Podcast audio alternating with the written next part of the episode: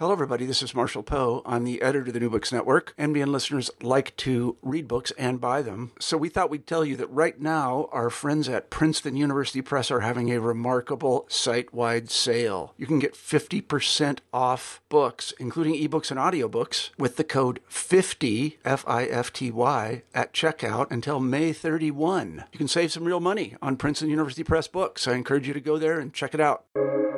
Welcome to the New Books Network. Hello, everyone, and welcome back to New Books in History, a channel on the New Books Network. I'm Jana Byars, your host, and I'm here today with Sigurdur Gylfi Magnusson, professor in the history in the faculty of history and philosophy at the University of Iceland, to talk about his classic work, uh, Wasteland with Words, out first in 2010 with Reaktion Books. Um, and we're going to talk about that today. So, hello, Siggy, and hello. welcome. Thanks for inviting me to the to the program. Thank you so much for joining me. How are you today? I'm just really, really happy today, and uh, most of the days I'm very, very happy. Absolutely, I'm guessing it's um, a little bit chilly, maybe cloudy in Reykjavik. A little, yes, but uh, um, the spring is uh, around the corner, so to speak. Yeah, yeah, absolutely. Okay, so I invited you to specifically to talk about Wasteland with Words, but I really would like to talk to you about your work more broadly and how that fits in. You know, you are a prolific historian and do a good bit of work on history, but also like with implications for historiography and the way we do our craft. Um, I mean, so you could be described as a cultural historian, a social historian, um, a micro historian, certainly. Um, I don't know, an Icelandic historian, uh, Arctic historian. I would, what? So how?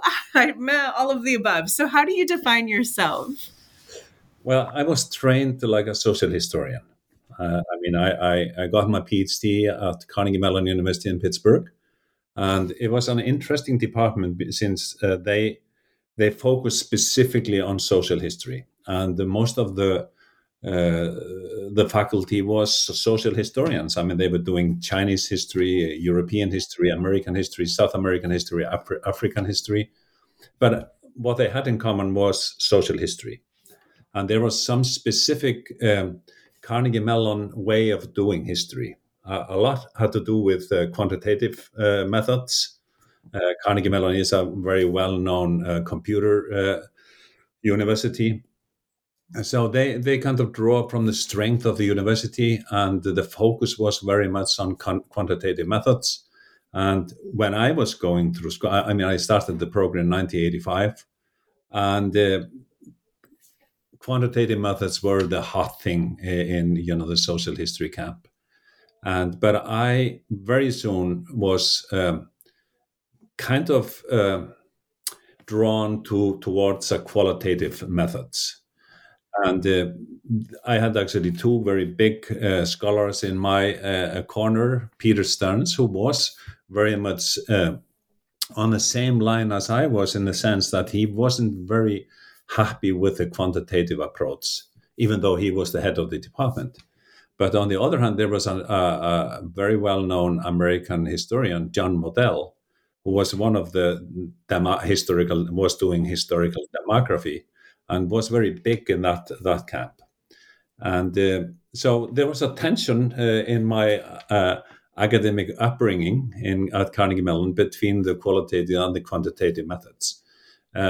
Peter, on the other hand, he he kind of said, "Well, you you should go your uh, own way, and I will support it." And it it was much more like a cultural hist- cultural, cult- cultural historical approach, even though I saw myself very much as a, a social historian. And it wasn't really until I moved back to Iceland, I got a, a handsome uh, scientific grant, three year grant, moved back to Iceland. I was planning to actually stay on for uh, for a while at least in, in America and try to find a job there.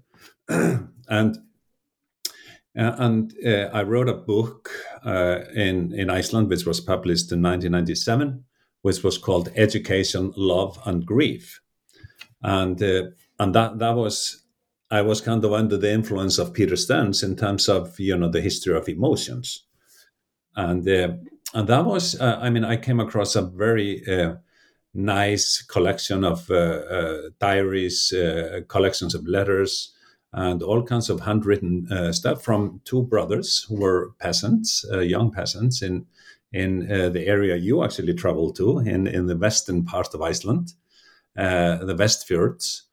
And they were young when they started. Both of them in the same farm started on uh, it's um, on a diary writing. And um, it was interesting to have two brothers who were experiencing very similar things and to compare, you know, their, how they saw their everyday life.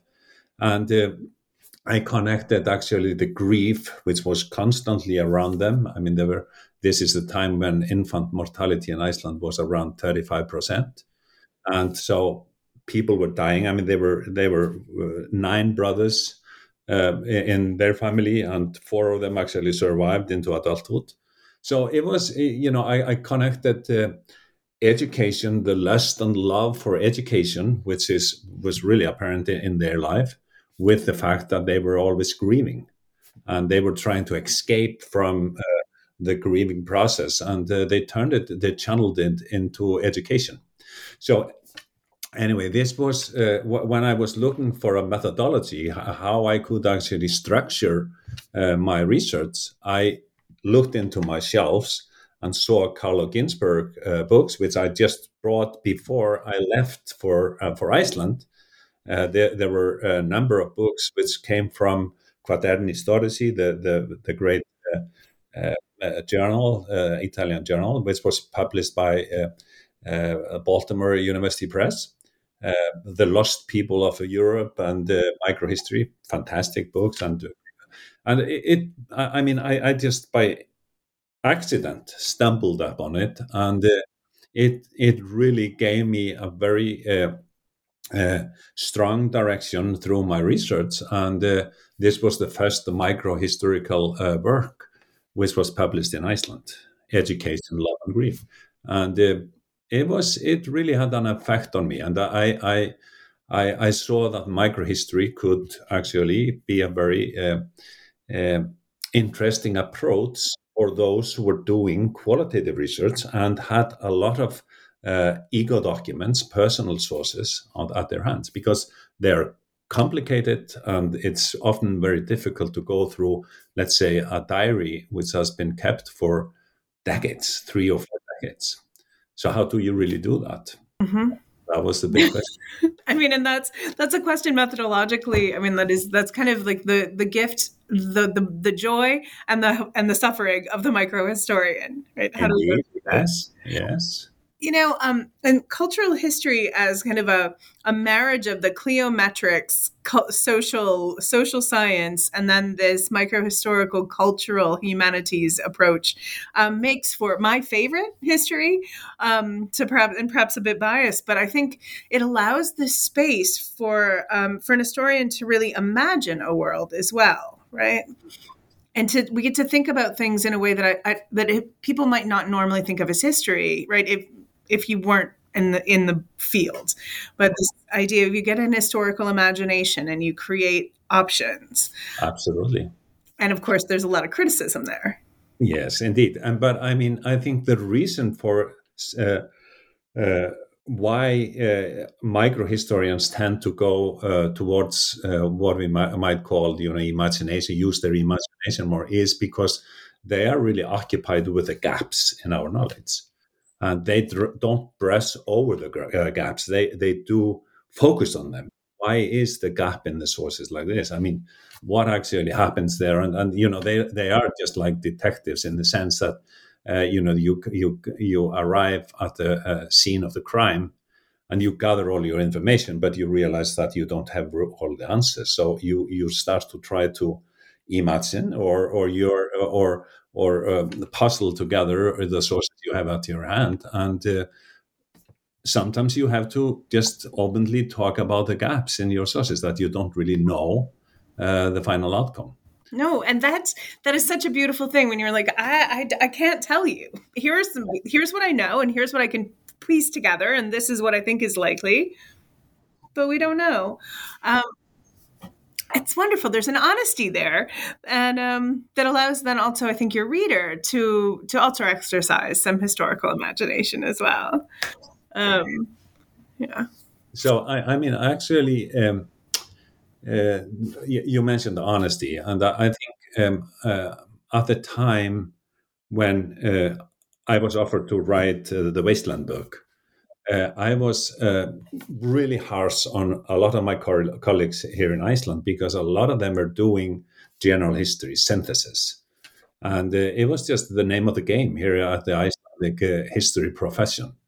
And here I am, you know, newly discovered microhistory and just trying to find you know find our audience for that kind of approach. And people were just fairly skeptical about it because they were so used to that the whole department was kind of focused on general history writing and i was trying to say well look guys you know you are you are brushing all, all over you know the the gaps you don't the, the things you don't really know about in the, in terms of history writing and so I, it was a, a minor uh, history war going on in Iceland at the time, and I was very critical. And uh, it was it was a difficult time because a lot of these guys were just my friends, and uh, some of them actually taught me at the University of Iceland when I was a student here. So it, it was an intense. Uh, um, uh, dialogue between you know people ab- about methods of history, but when I was in the middle of the war, uh, I got an email from Reaktion Books, and they asked me to write a general history of Iceland. Yeah. ah, okay. All right. Uh, and and I was just, mm, wow, what I what am I gonna do now? so you know, this I, I, thought this was a very nice offer, but I, I was uh, kind of, I was facing a dilemma. I mean, should I go for it or you know, should I just uh, be honest with myself and say, well, no, I'm not doing that kind of history. But in the end, I said to myself, well, I, I, I can't really uh, press this uh, uh, off my table. This is just too good to be true. I mean, it's a very nice publishing house, Reaktion Books.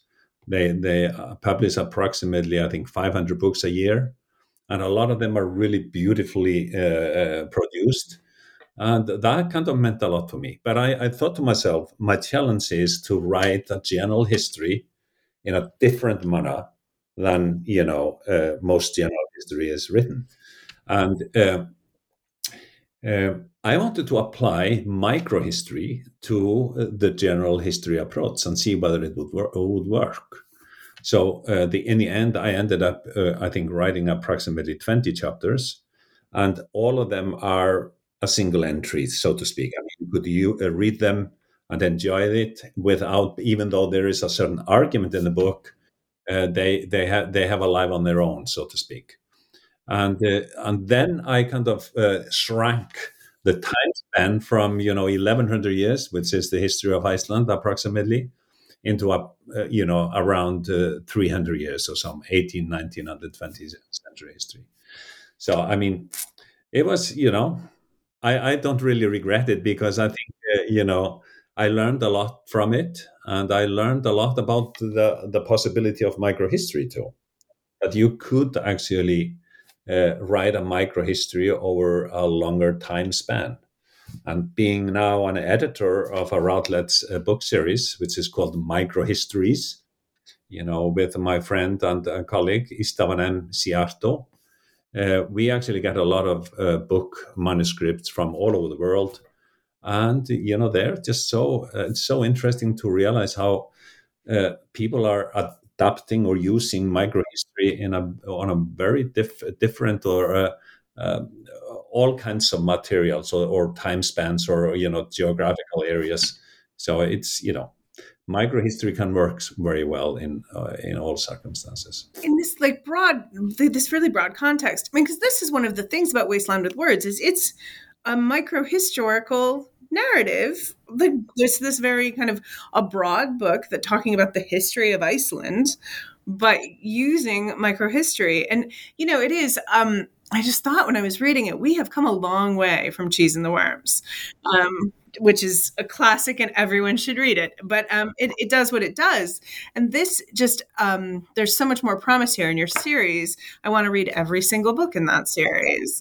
Um, the same idea, like how, what can, how do we get at this broader picture by focusing in? Um, It's really fascinating. And a part of the deal here is the kind of sources you can use, right? Like, so that's a, com- a conversation, like, um, about you know for for microhistory writ large but let's talk about it in the case in the context of wasteland with words like what what are your source material where do you get it and what what's it like it, it's it was mostly just um, uh, it was mostly ego documents and um, the strange thing about icelandic uh, society uh, let's say in, in the 18th 19th century it was a very very poor society possibly the poorest nation uh, in europe at the time. Uh, but literacy rate were almost 100%. And that, uh, and that was part of my argument. You know, how do you explain that in the in the book Education, Love and Grief? I mean, how do you explain when you have a society with absolutely no infrastructure? I mean, how, how do you explain that this society uh, is actually has a literacy rate, especially writing, the the, the technique of, of of reading, sorry, was 100%. I mean, most people just uh, had it. In the 18th century, the argue, the old argument goes that in the 18th century, with Pietism, they actually insisted that people would learn to read the Bible, uh, but and the state was developing at the time, and it, it, meant a lot to them also to have people that they could actually uh, take instructions from, uh, you know, from books or, or, or whatever. But that doesn't really uh, fit very well. It doesn't, didn't really sit very well with me this this argument because the the uh, the fight for life and death in this society was number one. That was the highest on the agenda. People to survive the everyday life, uh, uh, problems with everyday lives, you know, survival. So the argument uh, w- uh, I try to connect it, as I said before, with you know the death rate in the in the country, infant mortality very high, and also just you don't have really bridges, you don't have uh, you know roads in a society, and people were dying just on, on uh, you know young people, parents, and, and and children are often left with without their parents at a very early age. So literacy became a, a tool for you know a survival tool so you, you could ex, uh, escape the hardship of the society and drift into the Icelandic sagas, uh, written in the in the 12th century, um, and uh, uh, in the 12th century, and stayed with the country or, or from uh, from through through the centuries and had a huge impact on the development of the popular culture in the country. So when you are in the when we uh, got into the 19th century, you know, pen and paper became affordable, and people could actually buy it, and that was just like a, a flood flood of uh, new material, which from the general public, which had kind of the need to um, uh, to tell their story, even though they didn't really have very much to say. They really did want to say it anyway, because the Icelandic family sagas took place in the same in the same environment as they were living in, so they could easily see themselves in the position to actually, uh, you know, to write their own story. And then the, you had these um, these guys, which we called barefoot historians. You know, these. Uh, poor peasants or peasants uh, uh, who who sat day in and day out and uh, and produced material for uh, Kvöldvaka or the Winter Eve gatherings around the country. So, trying to understand, I mean, this title, Wasteland with Words, is an odd title, but I'm, I'm getting it now as you're explaining it to me. This is, we have this incredibly poor ex- di- country that's difficult to live in, with this, with where grief is as much of the landscape as rock and snow, and right. Exactly. But with this tradition that makes it very literary. Yeah. So we have a wasteland with words. Wasteland still seems harsh, but okay. Well, uh, Iceland is a wasteland. I mean, it's you know, if you travel uh, in the interior, especially, I mean, in, it, it is it is a huge wasteland, but uh, it is crea- created by words. I mean, that's that's the argument, kind of, and uh, uh, the literary uh, culture kind of made the country, and uh, and it it had a huge impact on not only how people uh, developed in the 18th or the 19th century, but for sure uh, when modernization kind of reached the country, and it took gigantic steps into the modern times in a fairly short period of time, and because they were prepared for it, they've had literary upbringing I mean, they, they knew poetry, they knew abstract ideas, abstract thoughts. So when mechanization came into the country and, you know, with the trawlers or the factories, it was a it wasn't a really a big leap for a lot of people to take. I mean, they they understood how to uh, you know deal with abstract thoughts. So and it, it is this is really really uh, remarkable to you know to get an access to people's thinking through their private stuff, diaries, uh, collections of letters, or or just all kinds of handwritten uh, manuscripts, because uh, throughout the centuries, uh, through oral and uh, and uh, written word, people were really eager to you know to express themselves. And then you have in the 20th century, you have autobiographies, which I used quite a lot in my doctoral dissertation. You know, you have just regular people basically stating at the beginning, I don't really have very much to say, but I'm going to say it anyway. This is my life. And that's really valuable. It really is. Well, and you can see the connection, right, with these with these sagas, with the idea of like I don't have much to say, but it's my life as it connects to a thousand years here in Iceland. Indeed, indeed. And I mean, that's a part of it also. I mean, you have this uh, ancient tradition which kind of directed people. I mean, it, it gave them, uh, it was a model uh, for them to uh, follow. And um, so, um, but the, uh, in the in the late modern period, you see the whole nation takes off. I mean, you it is interesting to uh, to look at it from uh, the standpoint of memory, how memory is, you know, selective, uh, uh collective memory, uh, historical memory, and individual memory. And I have sometimes argued that you know uh, Iceland is has a, a, different take on the memory process since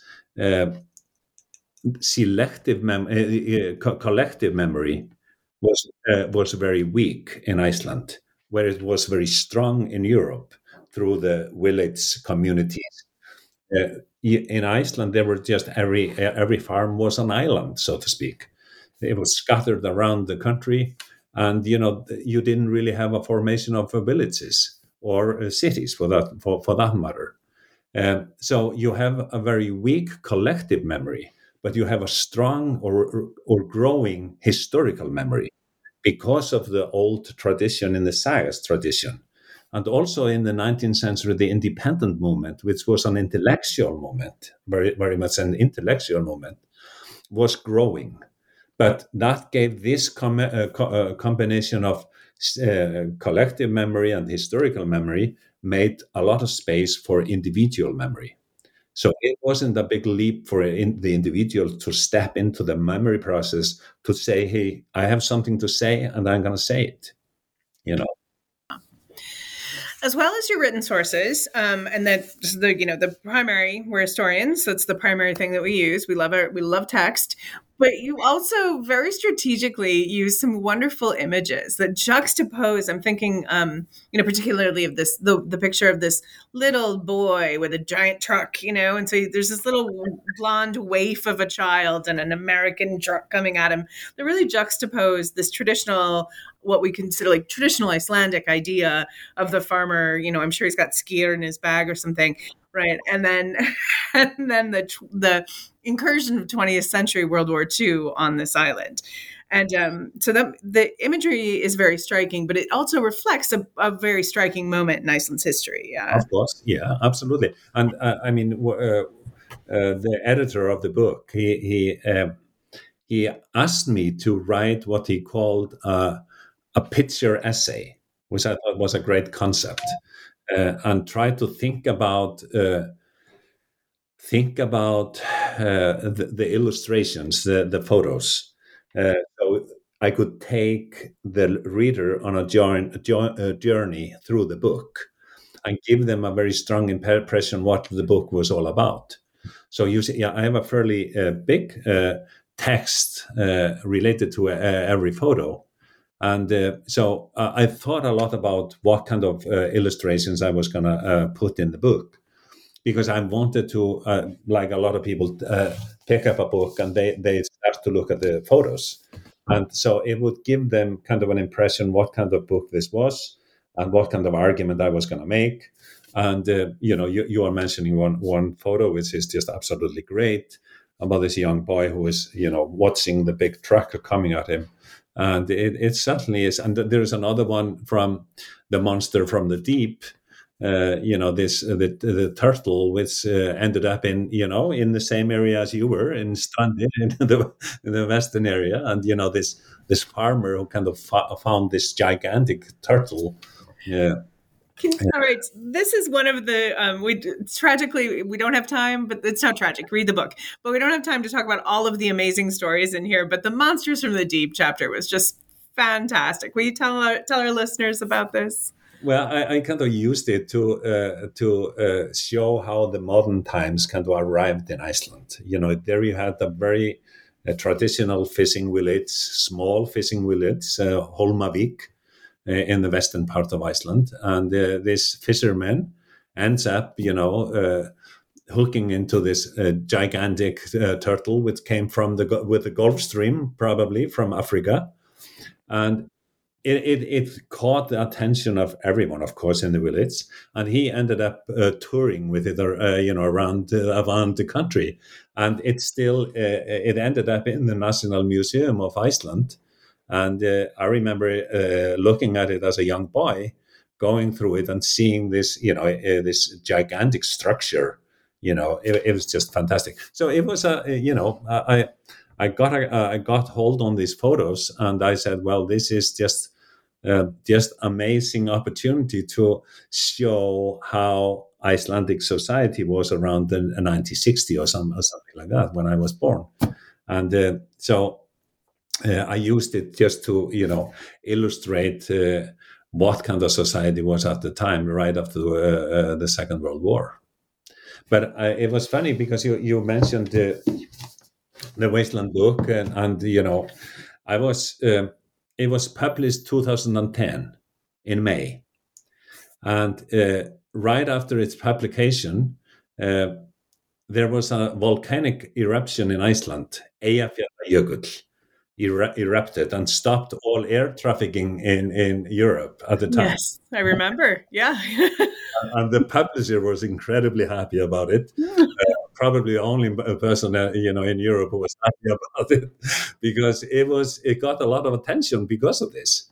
And uh, you know, uh, for example, uh, the Economist wrote a, a review of it, which made a huge difference I mean, it was. It. I mean, The Economist is one of the best journals in the in the world, and uh, it was fairly favorable. But I mean, you know, but just to get in there, I mean, that was kind of amazing for a book like this. And uh, two years later, uh, the the guy who wrote the review, he uh, sent me an email and said, "Well, I'm coming up for for the weekend with my son. I would like to meet you." Yeah, it was really really good. So I invited him home and uh, he told, he happened to be one of the editors of uh, the Economist, and his uh, focus was on the Eastern Bloc of Europe. So I asked him, you know, why, why did you write about my book uh, since you are your focus is on the Eastern Bloc? And he said, well, I was going on a weekend uh, vacation and uh, uh, next to the door of the of uh, of the Economist is you know a huge table with a lot of books, and I just went into the pile and uh, took one out, and that was your book. and it really made a huge difference for its distribution in the world. I mean, it was reviewed re- reviewed all over the world in Australia and America, Europe, and all, all over the place. what a what a wonderful ambassador for uh, for Iceland, and and uh, yeah, and microhistory as well. Yeah, and like one of the like we, I've taken quite, quite a bit of your time already, so I'm gonna, gonna roll. Like, let's, let's close this down a little bit. We'll, we'll roll through to the end. But one of the things that I want to talk to you about is um, you your portrayal of Iceland is um, you know, it seems like a quirky little place. it really is. Yeah. so yeah. you know, what uh, what do I think? What as a what's a reader going to think about Iceland when they finish your book?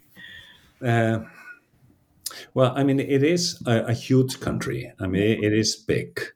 It's a big island. But I mean, uh, the interior, of course, is incredibly beautiful, and the, no one lives there, so to speak. I mean, it's just around around the island in the coastal areas where people live. Uh, so it gives you a really a great opportunity to see uh, unspoiled nature, so to speak. But at the same time, uh, I mean, there are only 360,000 people who live here. So uh, it, it is a very unusual place to be in. Uh, you know, I, I traveled, for example, with my American friends in, in Westfjordur, um, where you just you take the boat and they throw you at the, at the uh, beach and you're on your own for five days and you don't really see anyone for five days. And it's it's a it's an adventure for you know for example, American, uh, you know, my friends from Pittsburgh, who uh, who just had never really uh, been in, in in a place like this where you don't really see anyone. I mean, of course, you can go through places in America where you know you have unspoiled nature and stuff like that, but you know there are 360,000, uh, 360 million people who live in America, you know, uh, compared to 360,000 in Iceland. So um, I um, I hope and, and I know that the book has because I, a lot of people have written me, uh, to me after they have read it, and I think uh, a lot of people find it kind of uh, interesting to see, especially the ego documents, the personal sources, because I use them a lot, which I, I do think is fairly unusual for a book like this. To, because I just had so much uh, stuff to deal with and I have actually used it in other books too. Uh, just recently, I, I, wrote a book called uh, uh, Emotional Experience, which deals with one of these barefoot historians uh, from the late 19th century. Uh, and he lived, he died 1916. And he was, you know, he became actually the, the model for uh, Halldórs Laxness' book, The World Light, which is a wonderful book and he used his diary actually to structure his book. Uh, it, it, it, was just he was such a hopeless poet. I mean, he he he wrote poetry uh, all the time. Uh, apparently, eleven thousand uh, different poetry, uh, you know, could be found in the manuscript department. But uh, he was um, he was just so determined to uh, to continue with his quest for education and uh, and culture, but he still was incredibly poor, and uh, somehow on the periphery of society. But he kept a diary for you know 24 years, which give you a great access to his thinking and his his life. And so I have been using quite a lot, you know, these ego documents uh, in my in my work, and I certainly did that in, in this book, Wasteland book. Hmm. There's so much there um, that you can write about that you aren't thinking about as well. You know, so he's talking about how he feels or whatever, but there's always, you know, the, what's going on, the tragedy of this. But there's so many things that you can see about just quotidian existence, right? Like just what a kitchen's like, what they're eating, you know, how they talk to one another. That's also just so rich. Um, and another place where you can really get at kind of how society works. Indeed, absolutely, and I, I, think that's one one thing you get out of the book, uh, and you know, to understand the Icelandic mentality, it, is, you know, um, I, I, remember uh, when my uh, my book uh, Education, Love and Grief came out. Um, historians were, you know, that they were, you know, a lot of them were interested in it, but psychologists they were really interested in it because it was the, the culture of emotions which they found there. And a, a lot of people who were, you know, visiting them for, you know, uh, going through th- therapy, there were, there were people who were, had in their, uh, in the back of their head, some kind of, um, uh, the way how they dealt with grief and a lot of those things, you know, were just part of the history from the 18th and 19th century. I mean, I had a grandmother who was born in the uh, in the end of the 19th century, and you know, I, I hung around her all the time. So th- this was a real uh, this is a real thing for me to actually deal with problems like grief in a specific way, which you don't really find, I think, in a lot of other places. And uh, when I, I came to America as a graduate student, uh, all of my friends had gone through th- therapy.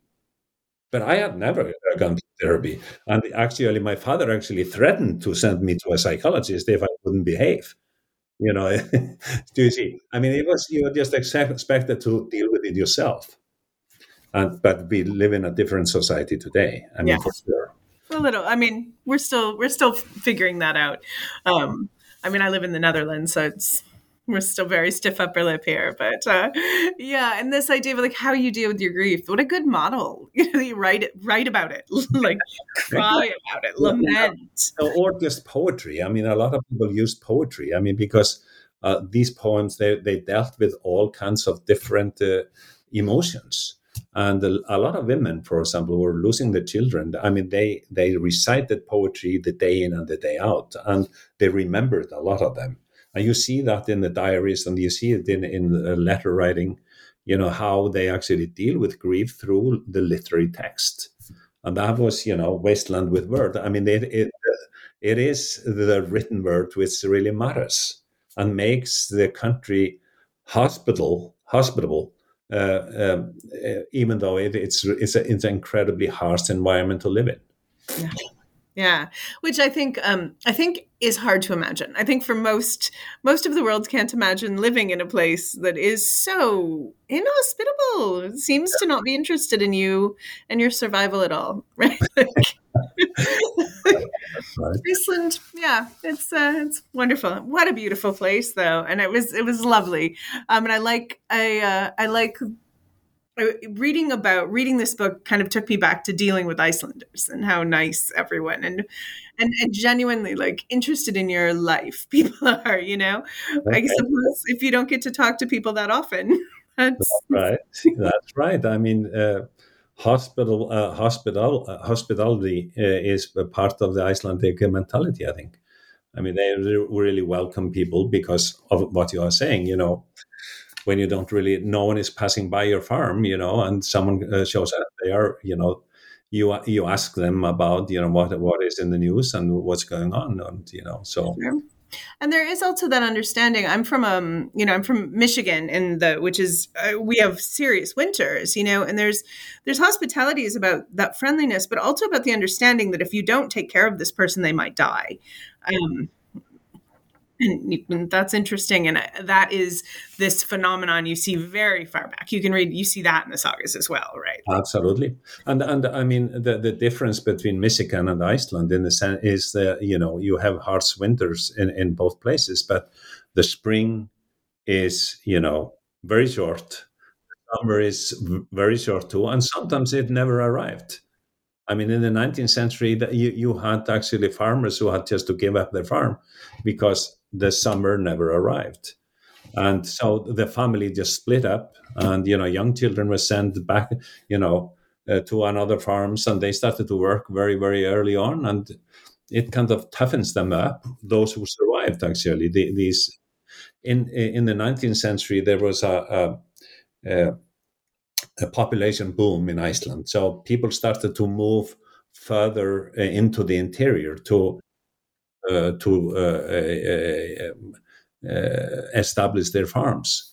And immediately, when a harsh summer or harsh winter arrived, these people drifted back and you know they they lost their farms and they had maybe few children or or, or and they were just sent uh, the poor relief uh, kicked in and uh, and they they were you know split up. And that that's a lot of very tragic uh, stories around exactly these kind of experience. Yeah interesting. Okay.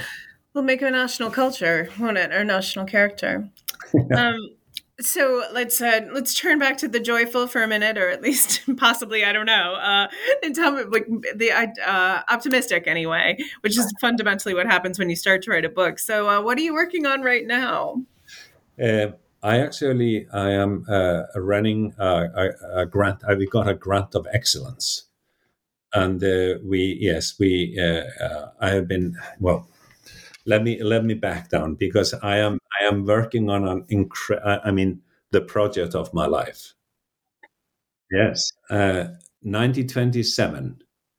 Uh, there was a woman born in uh, the area of Skagafjörður, which is kind of the northwest of uh, west of Iceland, um, and she was born to a, a parent, very very poor parents, and in a farm called Berlin, a big name for a very small farm. Uh, and at the age of one, uh, the the doctor uh, uh, made the decision that she was an idiot. Ah, okay. Simple-minded. Mm-hmm and uh, she was treated like that in the family. She was put aside when you know when she uh, when guests arrived, and they lived in uh, an incredibly small. They had a very small home. They were a family of four, so she was always put aside when uh, guests arrived, and she didn't really get the normal education. Um, she was not confirmed, which was the big thing in the farming society. Well, she she was kind of you know uh, incredibly isolated human being. And at the age of 30, her mother actually died. Her father was always very strict to her and, you know, didn't really want to uh, show her up. And at the age of 30, she lost her mother. And uh, they wanted to send her to Reykjavik to an institution for uh, uh people with uh, disabled people and she refused to go. So she ended up to going to a nearby uh, village or, or town, uh, and she was placed in an old age home at the age of 30. And there she stayed for 30 years. And uh, one of the staff of the of the and this was 1958 where, where she when when she moved uh, to the to the old age home. And 20 years later, uh, one of the staff person there decided to actually take her back into town. I gave her, uh, rented her a room, and she became kind of an ind- independent uh, person. And uh, she lived there uh, on her own uh, uh, with, with, the support of this woman Uh, until she returned to the old age home, where she died at the age of uh, uh, 1999. And when she died, they found a manuscript an autobiography, 145,000 words. I mean, the regular book is 90,000 words. And uh, where and no one really knew that she could read or write. Yeah. Oh my God. It's incredible, in, incredible document. I mean, totally incredible document. And we actually applied for a scientific grant, uh, myself and uh, two of my colleagues. Um, a professor in disability studies, uh, and uh, we are now in the process of, of actually uh, working on a, a, a, study.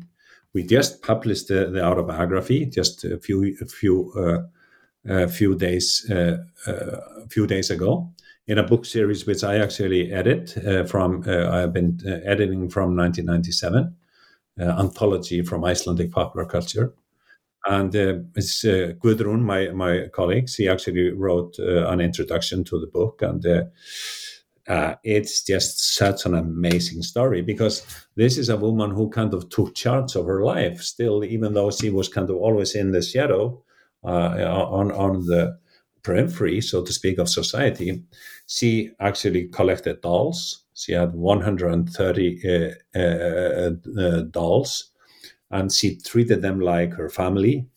Um, she uh, was when she was walking from the old age home to town. It was five kilometers or, or six kilometers. She saw an actually uh, a place no one really knows, uh, knew owned, and she basically started to form a garden there. And for 20 years, she uh, she uh, built up a very very nice uh, garden uh, on her own from early in the spring and into the uh, in the fall, and so she kind of took charge of her life, and she had a certain agency in her. It was just incredibly interesting to see. And we are writing a book about it, uh, The Secret Life of BB from Berlin. That was her name, BB. And, uh, and it's going to be published in, uh, I, I hope, uh, Routledge will publish it in uh, 2024 or so. Okay, I can't wait. so I mean, this is uh, you know it, it's so funny to to uh, find a document like this because you know being uh, being in the business from 1980 uh, you dream about something uh, which mirrors the society from this perspective i mean it's just such an amazing you know opportunity to to uh, analyze the 20th century society of, in iceland that's amazing. God, that's yeah. going to be, that's cool. what a treasure trove that must have been for you to find. Indeed, it really is. Wow. And, and, and, it's just, you know, a lot of her, relatives are still alive.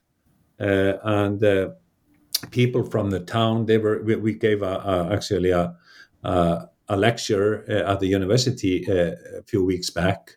Uh, and a lot of people from from the town showed up it was a, packed lecture hall, and they were really worried that she would how she actually pictured them.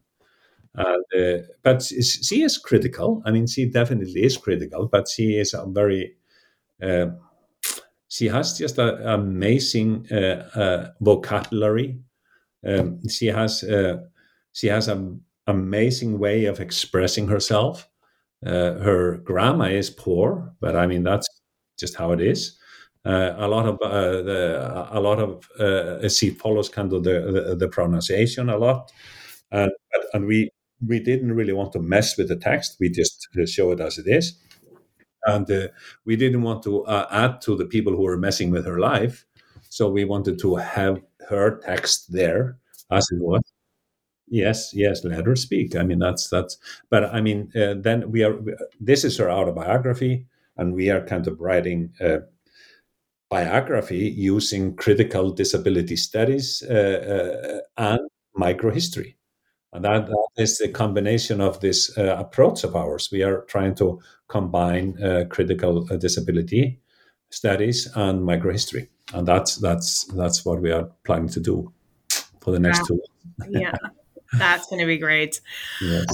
All right, my friend, it has been so nice to talk to you. Thank you so much. Well, thanks for inviting me. I, I loved it. I mean, good to. I, am I'm, I'm going to follow your program for sure. Yeah. okay, the best news ever. All right, we'll talk. Uh, we'll talk about it in uh, 2024, I guess, when this book comes out with Routledge. by all means, by all means.